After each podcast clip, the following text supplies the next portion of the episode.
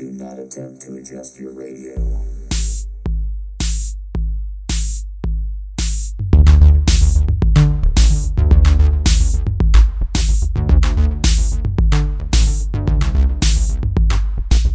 You are now listening to Pop and Schlock Live with Jake and Meredith on KPFT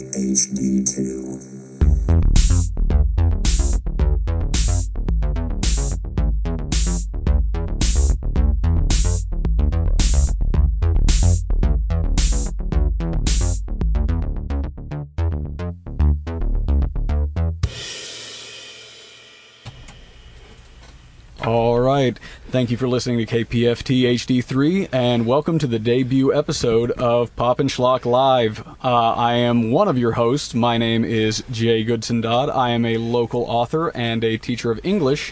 And this is uh, a. How do I even put this? Uh, first of all, for those of you not familiar, we've been doing this for a while, but this is the first time we've ever been live on the air, so you're going to have to forgive me if I flub a few things.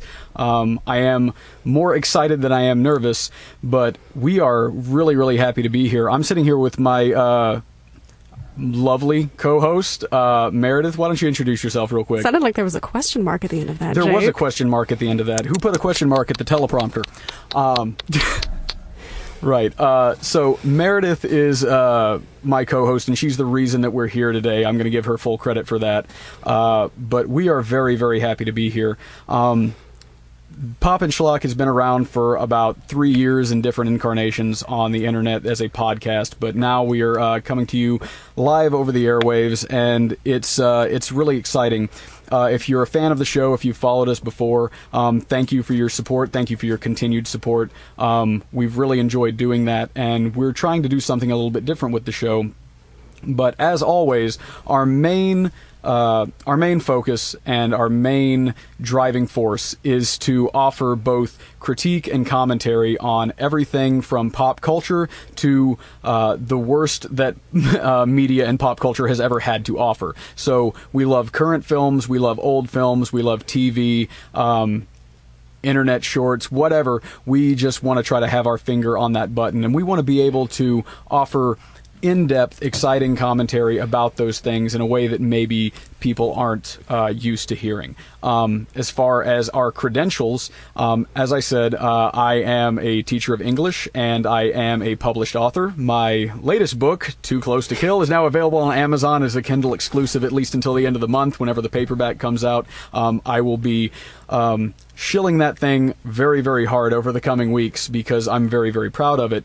Um, my background, I studied uh, literature and creative writing at the University of Houston, go Cougs, um, and I, even whenever I can't help myself, tend to pick things apart whenever I watch them. Whether it's a TV show, whether it's a movie, I tend to try to look a little bit beneath the surface, and that's really uh, where I'm coming from on this particular program. As far as Meredith is concerned, she can tell you a little bit about herself as well. Hi, I'm Meredith Nudo. I am a writer and a comedian. Uh, should probably uh, specify improv and sketch. I don't do stand up yet. So basically, whenever she says comedian, uh, imagine air quotes around that because improv isn't real comedy. She's shaking her head at me right now. The show that follows this is improv, by the way. No, no, I have meticulous notes. There's a Google Doc up on the uh, up on the computer right here, right now that proves otherwise. I am well prepared. I am a professional. Anyway, so I, like I said, I'm a writer. I am a comedian and a social media manager. Uh, I come from a sketch comedy background. I've also taken several screenwriting classes. Uh, I've taken comic book writing classes. I've written comics, short comics. Uh, and like Jake, I am mostly interested in the storytelling element and breaking things down. I have a master's degree in literature from the University of St. Thomas, where I uh, basically was rewarded for breaking everything down into its component parts, reassembling them, and then trying to get validation.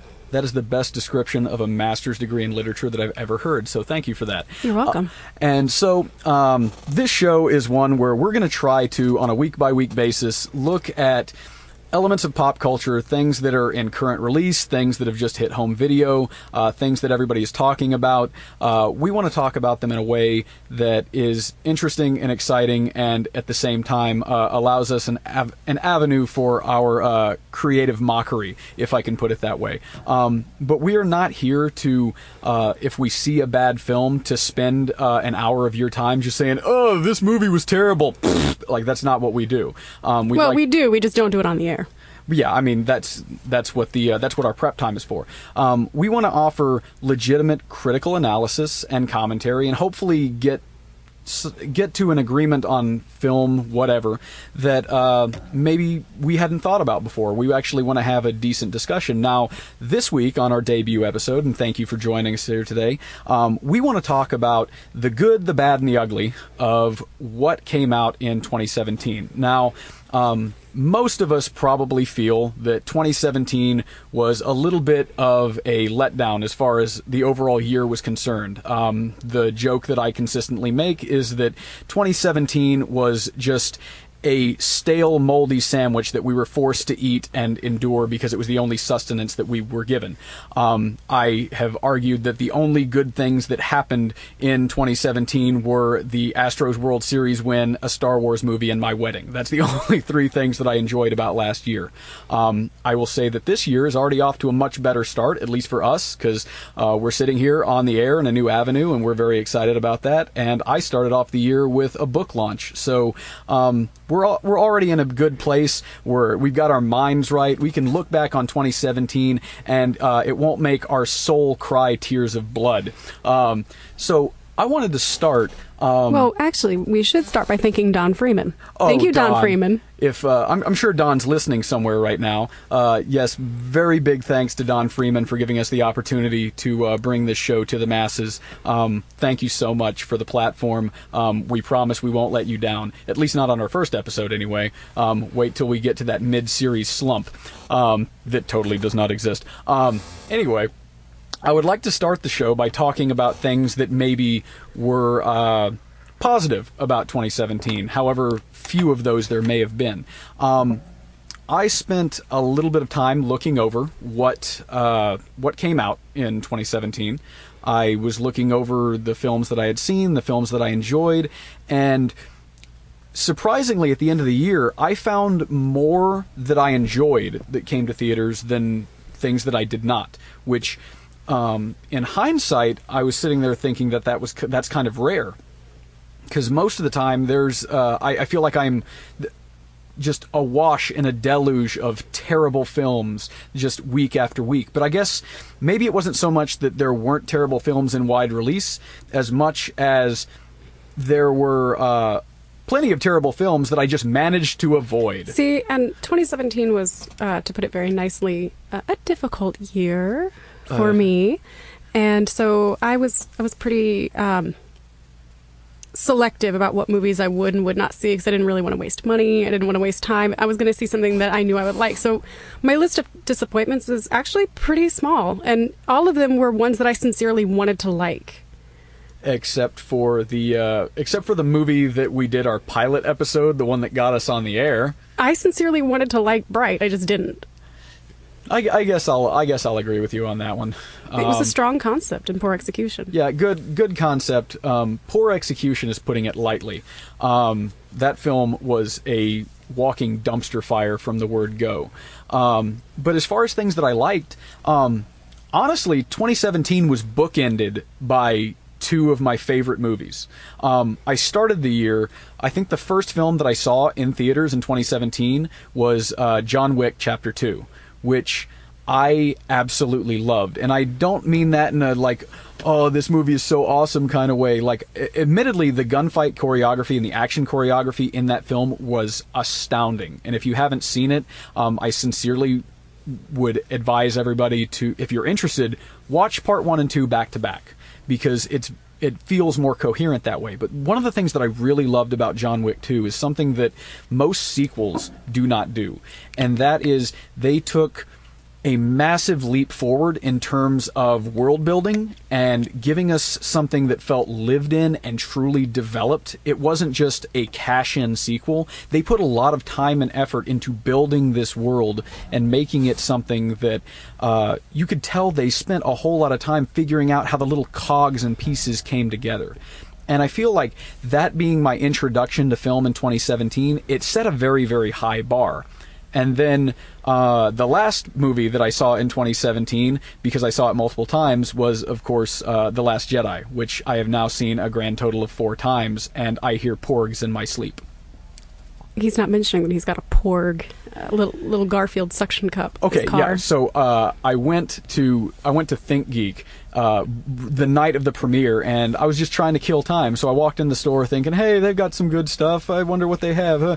And they had a stuffed porg with suction cups on the wing that you can stick to your window in your car. It's called Porg on Board, and it comes with a little Porg on Board yellow sticker, which I love. Like this is the kind of thing that brings immense joy to my cold, dark heart. These are the things that make me get through the day. What makes me happy? Porg on Board. That's what makes me happy. So speaking of bringing joy to a cold dead heart, uh, my one of my favorite movies of 2017 was Kedi, That's the that's the Turkish cat movie, right? Turkish cat documentary. It is one of the most uh, FCC violating word delightful m- movies I have ever seen. It is so joyful. It's so full of life. It's so i the cinematography is absolutely gorgeous.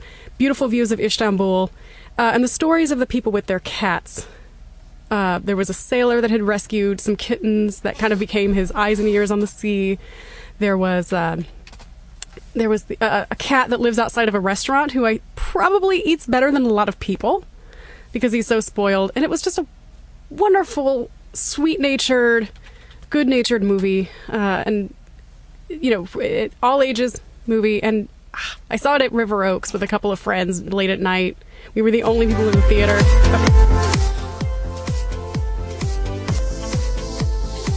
I'm going to continue to do this.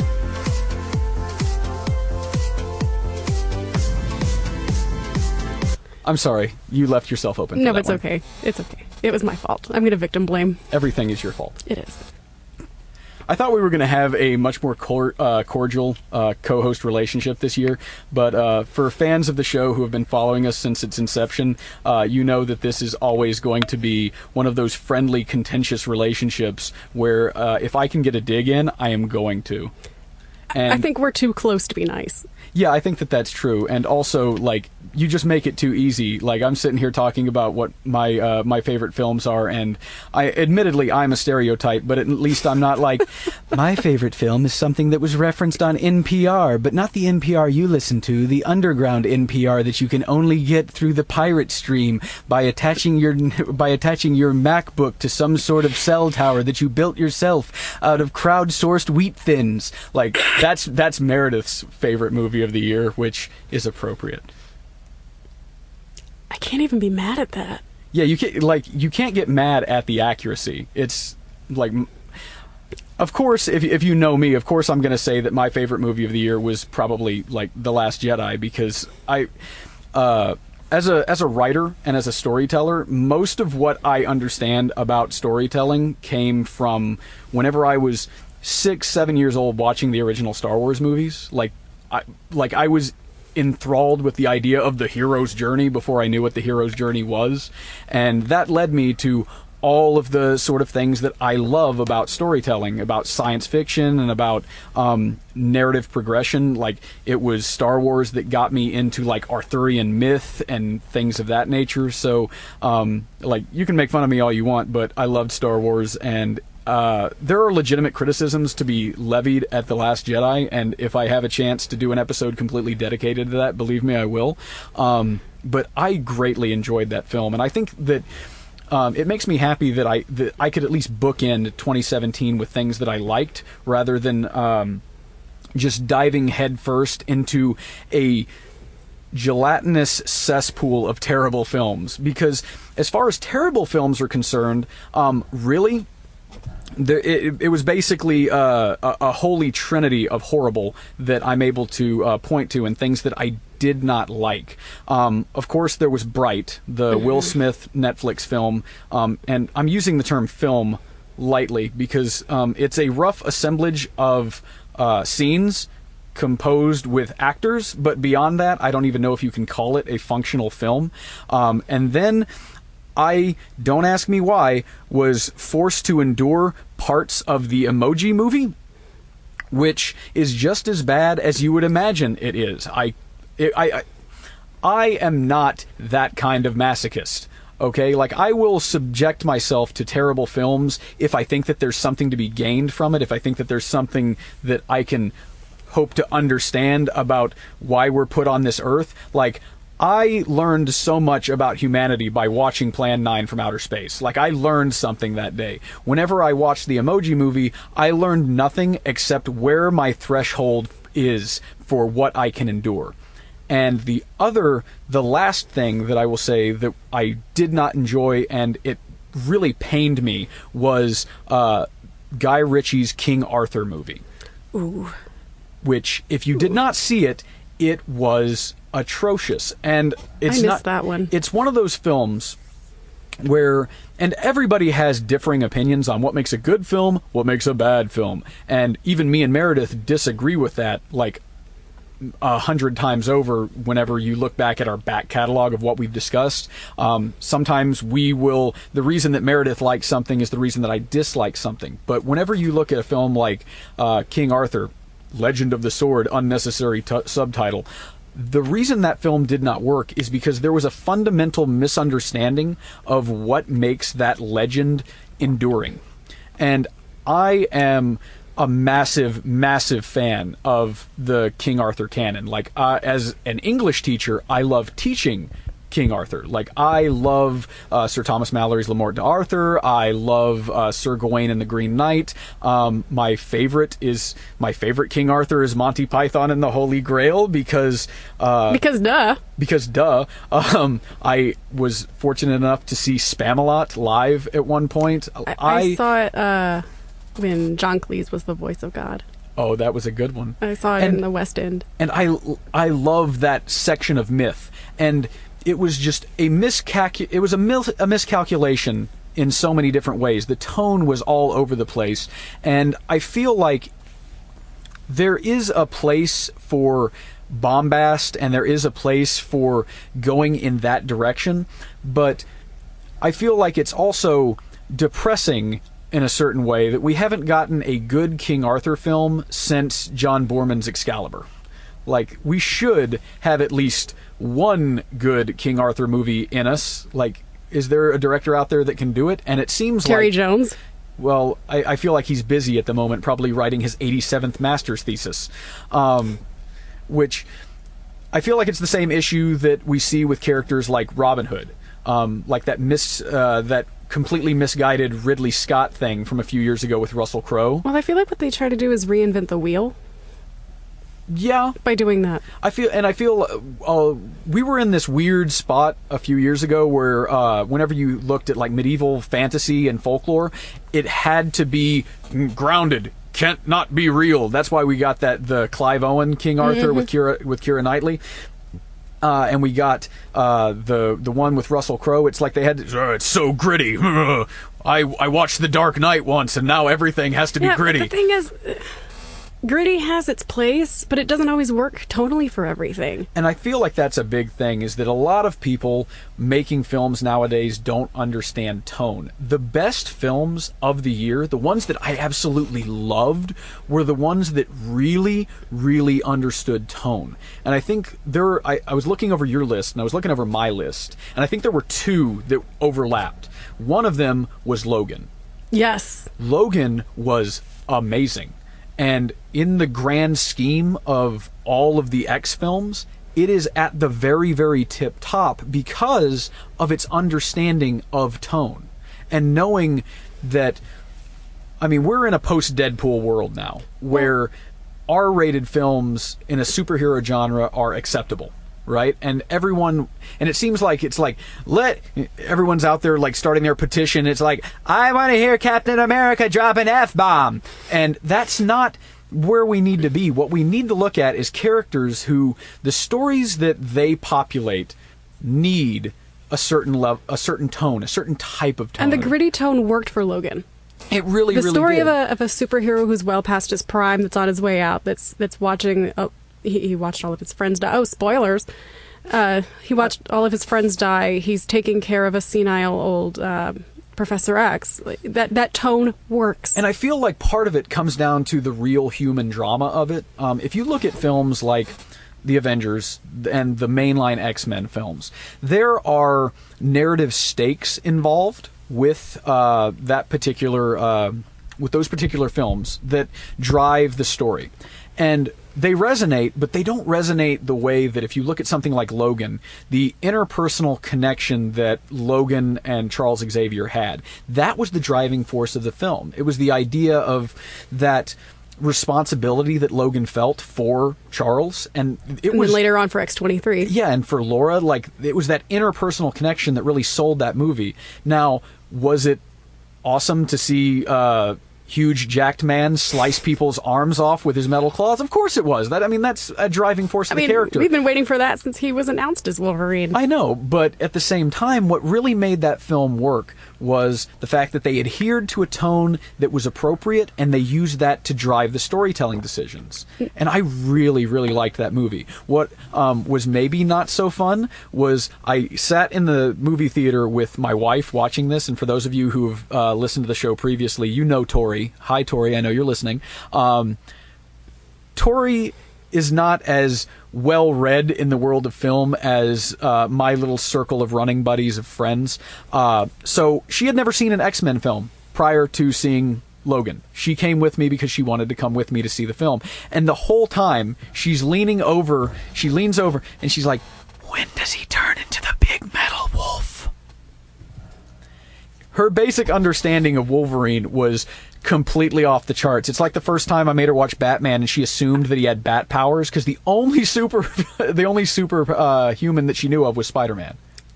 I want a Tori led Wolverine movie now. See, uh, That needs to happen. see, you're not. It's not a hard sell. I would rather have her writing Wolverine for Marvel than just about anybody else on the planet because she.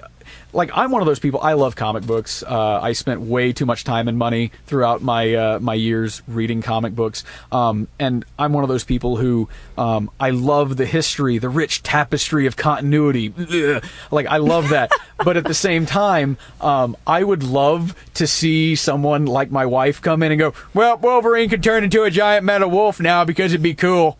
Like that's what I'd like to see. Make it work. And speaking of rule of cool, totally, completely opposite of, of Logan, uh, Ragnarok. Oh, I- Thor Ragnarok is now my favorite Marvel movie because I think that that campy 80s Flash Gordon tone works for him and it works Now- better for Chris Hemsworth's comedic sensibilities. Oh God, you are so completely right, and it's. I feel like that's the thing that was off about the previous two Thor movies was they never quite nailed the tone. Um, Thor needs to look like he should be airbrushed on the side of a van. He is he's beer, he's shag carpeting. He he's not Shakespearean. Loki is Shakespearean. Heimdall is Shakespearean, but but Thor the way is not. That, the way that I that I put it is Thor should be a community theater improv man who stumbled into a Shakespearean play. Thor's a bro. Yeah. Yeah, Thor's a bro, and they uh, Taika Waititi, genius, took it and ran with it, and it was like I said, it became my favorite Marvel movie. And the thing is, like Taika as a director is amazing. Like I Oh, love yeah. his work, and I I can't wait for the uh, What We Do in the Shadows spinoff. I'm so looking forward. It's gonna to be that. great. It's going to be great. Um, and that film, as far as tone, it was completely different than everything that came before, and that's why it worked. They looked at a character that had been successful almost in spite of himself, and they figured, oh, okay, this is what we're going to do now. And it worked gangbusters. Um, it's one of those ones that I cannot wait until it comes out uh, on home video in a few weeks so that I can watch it again because I really, really enjoyed that. And it seemed like the more that Marvel takes risks, the more that uh, I enjoy what they're doing. Um, well, Guardians of the Galaxy was a risk, and that was that ended up being my favorite of the Marvel movies until Ragnarok came out. and it's funny that you mentioned Guardians because uh, I really did enjoy Guardians Volume Two. Um, it didn't make my top list uh, just because I didn't think it was quite as strong as the first one upon multiple watches. Uh, but it's funny because I ended up I just needed something to watch uh, over the Christmas break and. It was happened to be on Netflix. So I'm like, oh, that'll be fun to watch. And I forgot how emotionally resonant that film was to the point where whenever you get to that fi- the basically the finale and they're the funeral in space, and I'm just sitting there laying in bed. I'm like, I've got a bowl of popcorn on my lap and I'm crying and I'm like, I miss my dad. Like that's uh, it, it was kind of it was unexpected in how resonant that film really was. And I think that it does work better on rewatch because whenever I first saw it, I was kind of disappointed that it wasn't more like the first one, and that was just me having my blinders on. Um, and I think that maybe if I revisit it uh, in a in a few months' time, whenever I look at some of the other things that Marvel has done, maybe I'll have a different opinion too. It's one of those films that kind of evolves every time I see it. But I really did. I really, and as far as tone is concerned, a film has to have, in my personal opinion, and this is kind of my driving thesis for what I understand film in terms of what works and what doesn't work, which is really the point of this podcast in its entirety. What really drives a film is its understanding of what it wants to be and what it is seeking to accomplish. And Thor knew exactly what it wanted to do. Uh, Guardians of the Galaxy Volume 2 knew exactly what it wanted to do. Films that don't work are things like the Emoji Movie. That film had no reason to exist. It had multiple. It was like it was created in a mad scientist's lab trying to make the perfect four quadrant uh, money generating scheme movie. Like that's what it was. And it was it was so undercooked and so underthought that it just didn't work for me on any level whatsoever. And then there's also films like King Arthur. Like, did it want to be high fantasy? Did it want to be a grounded, street level, oh, a cheeky Guy Ritchie movie? What did it want to be? It didn't know. Films that understand their own tone and their own narrative drive, those are the ones that work. And as far as as far as like my favorite film of the year, it fluctuates a lot, but in my top three, we have to talk about Stephen King's It, which I am a obsessive Stephen King fan. I have worshipped at the altar of Stephen King as a writer for many, many, many years. Um, as far as influences on me personally, I can't think of someone who had a bigger influence on me as a writer. In my bag right now, I have two books. One of them is a collection of short stories that I'm rereading, and the other is uh, Stephen King's On Writing. Excellent book, by the way. Highly recommended. Yeah, if you if you have any interest in writing craft or developing your skills as a writer or communicator, read Stephen King's On Writing. It taught me how to kill ad- adverbs. Yes, he is. He knows what he's doing, and I like. I like the way that he presents those those bits of information. But the reason why um, I loved Stephen King's It, the adaptation that came out this year, is because it so understood the tone of that book. And it's funny because in my heart of hearts, whenever I was following the development of that film, which was troubled beyond belief, if you read the story of how that film eventually made it to the screen, the I was wor- I was worried. I was legitimately worried that if we looked at what they were doing, that maybe they were misinterpreting the point.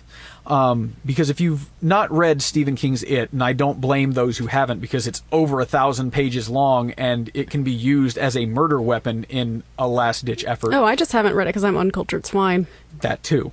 But if you haven't read it, the general theme of the story is the idea of that the loss of innocence that the baby boomer generation had transitioning into like the late 70s early 80s that idea of just creeping into this like well the american dream is dead and everything that we thought was pure and, and happy and innocent wasn't so anyway. And so that transition and moving up the timeline so that the children were facing the facing it in the 1980s, meaning that uh, spoiler alert, whenever they do the second half with the adults, it will bring it to modern day. how would they adjust the theme? How would they adjust what they were trying to say? How would they adjust the message? And ultimately, what I realized was you didn't have to alter that message at all. It's just a completely different loss of value. Because if you look at those of us who were born in the 80s or lived in the 80s and grew up in that time period, um, if you look at how we are now and you trace our and you trace what makes us afraid and what we truly fear, that film captured it so so so well. And what it also captured that I loved and so so very few films that I've seen have been able to do this is the legitimacy and the warmth of childhood friendship. Um, it reminded me so much of what it was like for me growing up in the suburbs in the late late 80s early 90s it reminded me of that so much and it wasn't just like the movies playing in the background or the color palette or the fact that like you know, I, I too remember like dropping Legos when I got scared. Like it was like I remember it was very visceral, but at the same time, it just there it was a I almost can't put it into words how it transcended. It didn't feel like a movie to me. It felt very, very real. And I feel like it comes down to they understood tone. They understood that you had to identify with these characters in a certain way. And the actors in that film were so, so very good. Well, and some of the, th- the themes that it touches on are near universal grief, yeah, loss.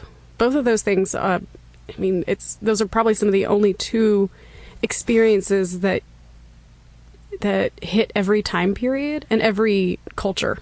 And it's we all know grief and we all know loss. And it's funny because much much ado has been made about the changes that had to be done from the book to the film adaptation, and rightfully so because uh, the environment that Stephen King wrote it in back in the 1980s is completely different than the landscape that we're looking at right now. But that lens also aided in making that ad- that adaptation work because the interpersonal relationships between those group of kids, and particularly the interpersonal relationships between um, Bill, Ben, and Beverly.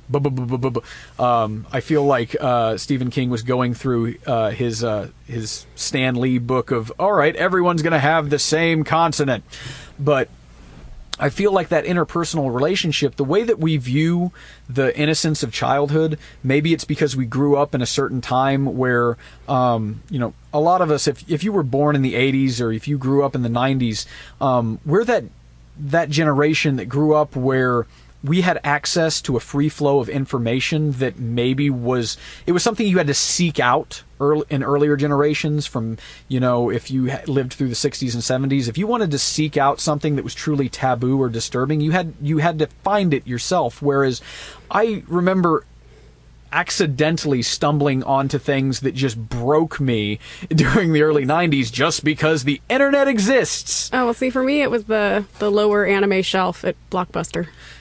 Uh, anime. Like I've seen things. I've seen some stuff, man, and some things. Anyway, um, if you're uh, if you're just tuning in right now, thank you for listening to KPFT uh, Houston Public Radio. This is Pop and Schlock. This is our debut episode, and we are running down the good, the bad, and the ugly of 2017 pop culture. And uh, we've been talking about what I consider to be my the film that resonated the most with me was Stephen King's It, and I love that film largely because it hit every base that I wanted it to in terms of if I want a film to be good, it has to have a consistent tone, and I feel like that film really did. It toed the line between. Um, one of the things that I love about horror is that after the fact, you kind of laugh about it. You ever like if you've ever been to a really good haunted house after you're finished screaming your brains out after being chased by a leper with a chainsaw, you find yourself in the parking lot laughing with your friends. Uh, you know, yes, but also I didn't laugh after Get Out. But also an excellent movie of 2017. Get Out is one of those films that I hate every time I hear it listed as a comedy.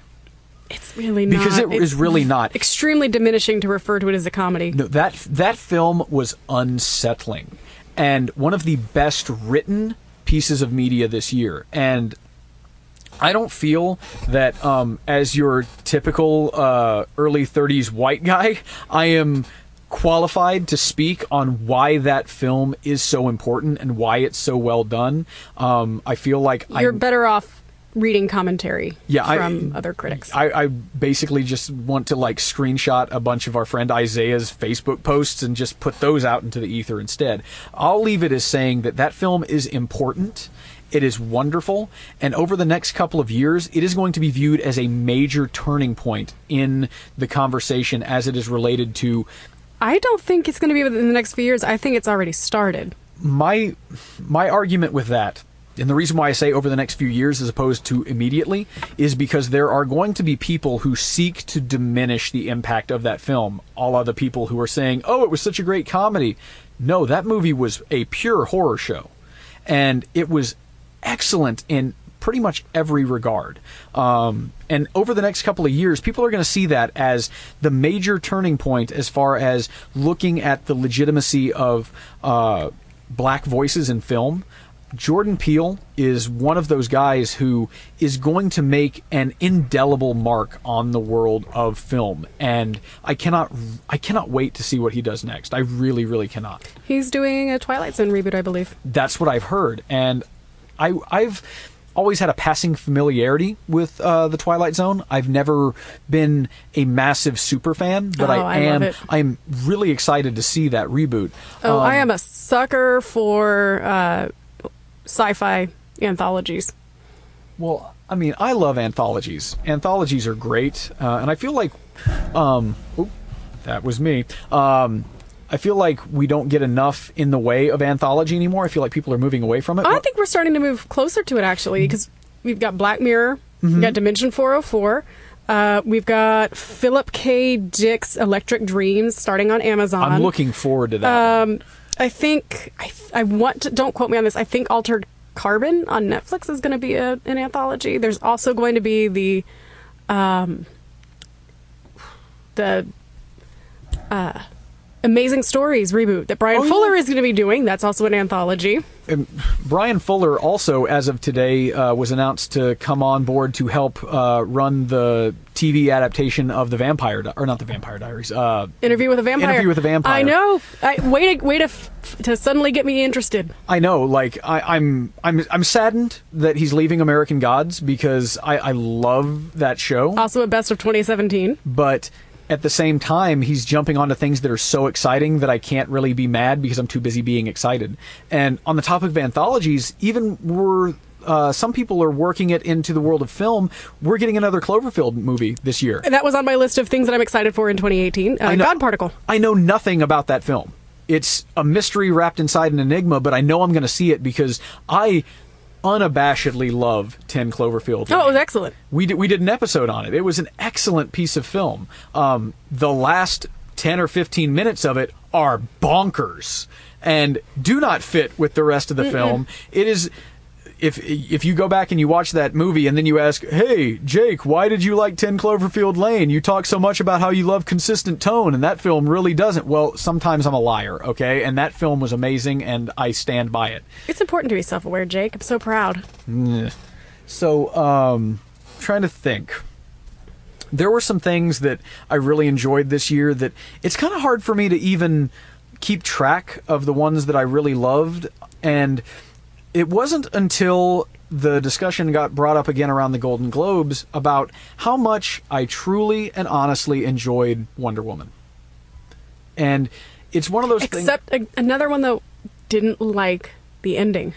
I feel like that's uh, we're just going to call that the DC cinematic universe ending, or Yeah. uh, or pixel explosions galore. Yeah, didn't like Um, the ending, but everything up to that point was glorious. Yeah, and I feel like maybe they will learn from that experience when they go to sequel because um, if you look at the Captain America films for Marvel, uh, the ending of First Avenger wasn't exactly amazing. It was kind of contrived and cliche even at the time. But by the time they made it to Winter Soldier and they made it to Civil War, there was enough working that you could say, "Oh, okay, uh, they learned from their mistakes. They evolved. They did something. Well, different. Marvel was able to take risks by that point too. Yeah, we yeah. we kind of tend to look back on it with with contemporary eyes, obviously, but at the time it was going to be a big risk to do anything super.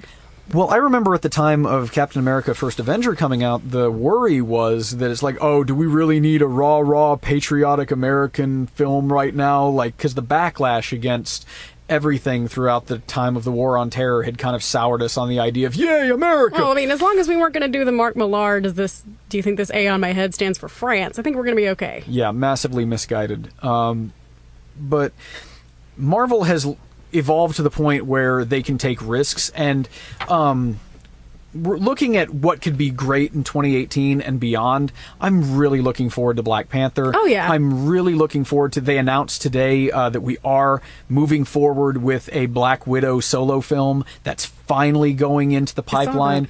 And one of the things that I'm not seeing brought up in these discussions about these films is they are, of course, allowed to take risks now because they went through the process. They went through the idea of, okay, we're going to take small, calculated, crowd pleasing risks to get to a point where we can make Black Panther and it's going to be anticipated. Because had they fired off that shot even five years ago, it wouldn't have had the resonance that it will this year because it has been anticipated. Hasn't it sold out to the point that Lupita Nyong'o can't even get a ticket? Yeah, apparently even even people who worked on the film cannot get an opening night ticket. It has been that crazy, and it's a double-edged sword because of course we want to see more representation of uh, lesser known characters, of characters of differing backgrounds. We want to see diverse characters on screen. That is, of course, the truth. But at the same time, we had to build to this. And the reason why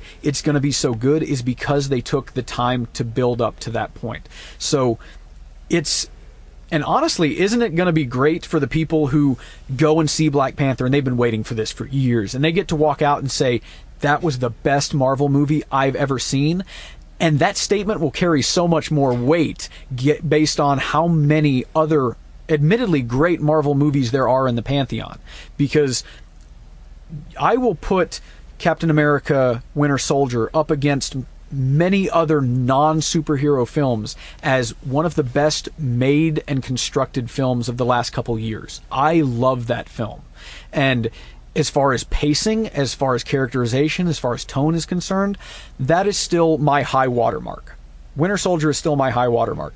I may find other films more enjoyable to watch, um, but that doesn't discount that I think that Winter Soldier is still their best made film. So my most anticipated movie of 2018 is actually a different Disney movie, Would- Wrinkle in Time. Oh, that's going to be so interesting to watch. I loved, loved that book as a kid, uh, but I don't have a math brain at all. I don't. That's why I was an she English doesn't major. have any brain. Okay, that's true too. I, I can't I can't be offended by the truth. So I, I can't math. So sometimes reading a lot of it didn't always make a lot of sense no matter how many times I tried to read it. It took you're gonna laugh, Jake. It took until Interstellar for me to kind of understand what a tesseract is supposed to look like. I have no comment. You, know. My my feelings on the film Interstellar are well documented. I know. Oh Lord, and but but so so for me some of the concepts that i couldn't really understand as a child it's going to be really amazing to see them played out and the cast is incredible it looks gugu mbatha raw is the mother oprah and mindy kaling and reese witherspoon and uh, chris pine it looks amazing. and zach Like- galifianakis is the happy medium like and, and here's the thing, and this is probably outing outing me as like a bad student of literature, but I never actually got to read that book. I have never sat down and read. well the trade-off source is i didn't material. see it or, or no, so I saw I saw it, but I didn't read the book. Yeah, And, and there, everybody has gaps. I feel really bad that I haven't had a chance to read this because I've talked to a lot of people that that was like a defining uh, literary touchstone in their childhood development. And so, um, I'm sorry, like. I know that there are going to be people sitting in that theater who are just going to be blown away because of how it resonates with them because of that pre-established connection. And it looks interesting enough for me that I will probably love it no matter what, but I'm probably not going to have the same connection to it that you are. So it'll be interesting when we sit down to talk about that film, what our perspectives are because they are going to be very, very different. We'll have to bring a physicist in. how many physicists do we have on speed dial? I know a few. Of course you do. Um, and on the on the other side of the spectrum, because we've been gushing for a little while, let me talk about something that really greatly disappointed me in the year 2017. Um, so much so that uh, I still um, find myself kind of just shaking a little bit. Um, and that was I have never been and this is not hyperbole. I do not believe I have ever been more let down by a wide release film than The Dark Tower. Keep in mind, I stated earlier in this program how much I love Stephen King. The pinnacle of my love for Stephen King comes from The Dark Tower. It was a cornerstone in my literary development. It was eye opening and it was re- revelatory to me as a piece of literature. And when I heard that they were making a feature film, my first thought was, I'm cautiously optimistic. Wasn't it going to be a miniseries at one point? There has been this film has been through so many stages of development purgatory that it would be impossible for me to even in an hour explain its full development history. But They should have just given it to Bryan Fuller. Done. you know what? I don't disagree with you. But at one point, it was supposed to be a television series, and at one point, it was going to be this film that led into it was going to have companion series that were going to be on television that led into the sequel, which ambitious and admirable, but the film itself was a great disservice to what I consider to be one of the great overarching series of all time. And Idris Elba was perfectly cast. And I believe that is what makes me the most angry because when you see elements going into something that you're like, this could be great. This could be the greatest thing since sliced bread. And I'm seeing wonderful, wonderful things. I'm seeing Idris Elba getting thrown into the cast. I'm seeing endorsements from Stephen King himself. I'm seeing Matthew McConaughey get thrown in the, into the cast as a character that is meant to be the embodiment of just extravagance. And he can, it's like, oh, we're going to get someone who really knows how to chew the scenery to play the man in black. This is going to be perfect. And then it's the same thing as whenever I'm at one of those places where uh, they make the pizza in front of you, and you watch the guy in front of you getting their pizza, and then they put pineapple on it, and that's yeah, it's that's the exact feeling that I get in Oh. the pit of my stomach every and. Oh, Jake, my mom texted us to say we play nice, and you just play. You just didn't play nice at all. Oh Lord. And here's the thing. They could have in essence made a very minimal budget, very deliberate and very almost uh, groundbreaking adaptation of The Dark Tower. And it would have it was a guarantee it's almost a license to print money because the whenever the company bought this the rights to get Stephen King's It, there was a massive cross section and a massive a massive buy-in of Stephen King properties. They got It. They got uh, a, a multitude of his works. And the- For a while, wasn't he selling the the, the film rights for like a dollar? it, I, I feel like that may have been a thing, and I'm just gonna put this out there, like op- like I'm, I'm taking a page out of Oprah and this is and The Secret, and I'm just putting it out into the universe. My dream guest for this show is Stephen King. Like as a writer, there is nobody that I would like to speak to for 20 minutes more than I'd like to ste speak to Stephen King. I feel like you bringing it up has jinxed us. no, like okay, That's why I'm not bringing up any of our dream guests. Bryan Fuller. No, I I'm gonna put it out there, and somebody's gonna hear it, and he's gonna be like, "Yeah, I can I can take 15 minutes away from writing this next thousand page novel to talk to some people." Like I I just I'm putting it out there. I'd love to talk to him, but the thing about the Dark Tower is it was an expanded universe, an interconnected universe before the idea of an interconnected universe was a thing. And so many characters show up from Stephen King's other works in the Dark Tower. Uh, Father Callahan from Salem's Lot shows up. Stephen King himself shows up in one of the later books. The company that owns uh, the rights to the Dark Tower owns, owns the right to it, owns the right to Salem's Lot. They are all under the same umbrella. Why did they not get together into a think tank and say, this is our cinematic universe? Because that is a massive undertaking, and it's something that everybody wants to do but can't get right. Case in point, another terrible film from 2017 was The Mummy, the best example of putting the cart before the horse I have ever seen. Like, okay, we're going to cast Russell Crowe, and guess what? He's Dr. Jekyll and Mr. Hyde, and we're going to make us a scary Avengers but there was no connection to those characters because they didn't build it up. But I guarantee you, if you had made it just the same way they did last year. And then you made Salem's Lot, and then you made Pet Sematary or whatever, and then you built to the Dark Tower crossover, it would have sold like gangbusters. I have not seen word of mouth on a film as positive as I saw in it in a long, long time. Because people were expecting that film to fail hard. The only, as I say, the only other horror movie that, that got better buzz than it was Get Out. And it's because it was unexpected. Get Out was that was a surprise hit, a surprise hit to everybody except the people who were paying attention, really. But we live in a world where people who are making media, people who are making pop culture, they don't understand the power that they wield. And I'm going. Oh, I think they do, but I think they abuse it. Yeah, I, I 100%. I 100%. I 100% agree with you right there. Um, I feel like they don't understand or they do understand and they don't know what to do with it. It's like that it's like Malcolm said in Jurassic Park. They were so preoccupied with whether or not they could, they didn't stop to think if they should. That's like the emoji movie. That that should have been on the poster for the emoji movie. Um, and you know, 2017 taught me a lot of things about pop culture that I didn't even realize it at the time. It's one of those things where now looking back at it, I have so many thoughts and so many opinions about um, things that I feel like we're moving in the direction where film and TV and movies, we are moving into a new era of where the auteur is valuable again, if that makes sense.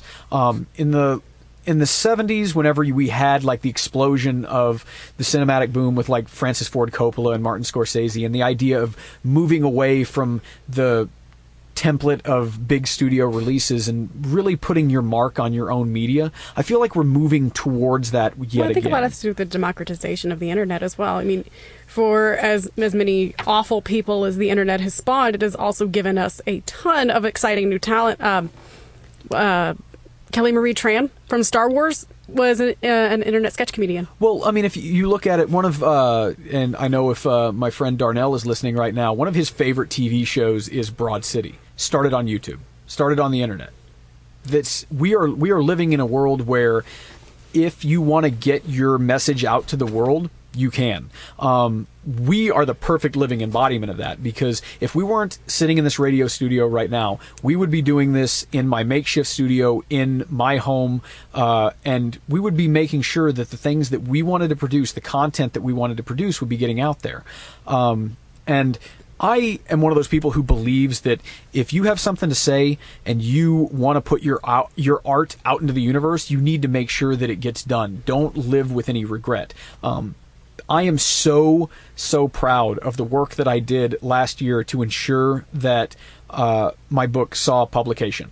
Because did you write a book jake? Yes i wrote a book. I've only been talking about it nonstop since like early december. But yeah, I, I joke but the the uh, the first maddie mcallister book was excellent. Okay so for those of you who don't know i'm going to take a little bit of time to plug myself because i'm really proud of what i've done. Um, you should be. and I, I started a book series. It was the pitch was what if james bond was a woman was the pitch. And it kind of evolved from there. And the first book which is called one fate for failure is it's still available on Amazon. It's actually discounted on Kindle. If you want to get it, it's only like three bucks. So feel free to grab a copy. If you have Amazon Unlimited, it's free to borrow. So there's no reason not to read it.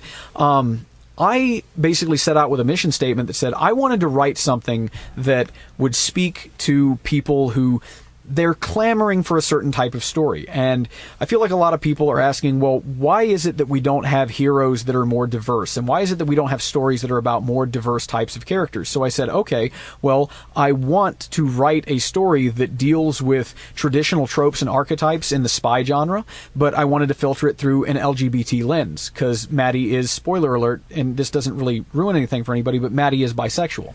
And Oh my god, the whole book is ruined. Now I know the plot. and she struggles with that. Is it is a major point of contention for her character, and it carries through both books. Um, the first book was. I just want to play with these tropes. I want to introduce these characters and I want to tell a fun story. And then whenever I got around to saying, okay, I'm going to pick up where I left off and I want to write a sequel, which is the one that I just published, I wanted to go a little bit further with it. I wanted to really have I wanted to have fun with writing an adventure story because I feel like whenever I look at what is um, pushed in literature today, even in genre fiction, um, the element of fun is not there for me. Um, it, there's a lot of self-serious media, and what I wanted to show is that a good story can be it can be well written, it can be engaging, and it can still be fun. Um, and maybe this is just me coming from a background of like the comic book industry, but looking at like self-serious comics ruined serious adventure stories for me. Uh, it was it took something like Logan to really draw me back in and believe that that could be done well. But my latest book, whenever I sat down to write it, I Well, said, because Logan wasn't self serious. It was just serious. no, it was just it maintained its tone. Again, going back to my thesis statement of this is like tone is important. And as far as the tone of my latest book, I feel like it's consistent with the first entry in the series. I feel like it's a logical extension. I'm just not as I'm not as tethered to the idea that everything needs to be as realistic as I used to be. And I'm very, very proud of the book, and I hope that if you're listening out there, if you haven't read the book, you'll give it a try. Um, if you have read the book, thank you so much. Uh, You're welcome. I, I have seen, um, I've been looking at the numbers of people who have been picking it up, and you guys have been making me really happy and giving me a good start to 2018. Along with this show, the thing that I am most proud of in my life right now is that book. Um, Well, what can I say except you're welcome? Oh. I'm, this microphone is on a stand. It is tethered to the desk. That is the only reason I am not lobbing it as a projectile at your head. It also doesn't belong to you. It also doesn't belong to me, but since when have I cared about property destruction? Anyway, um, we are reaching the end of our time here. So, um, is there anything that we want to talk about to wrap everything up here? Anything that we didn't cover?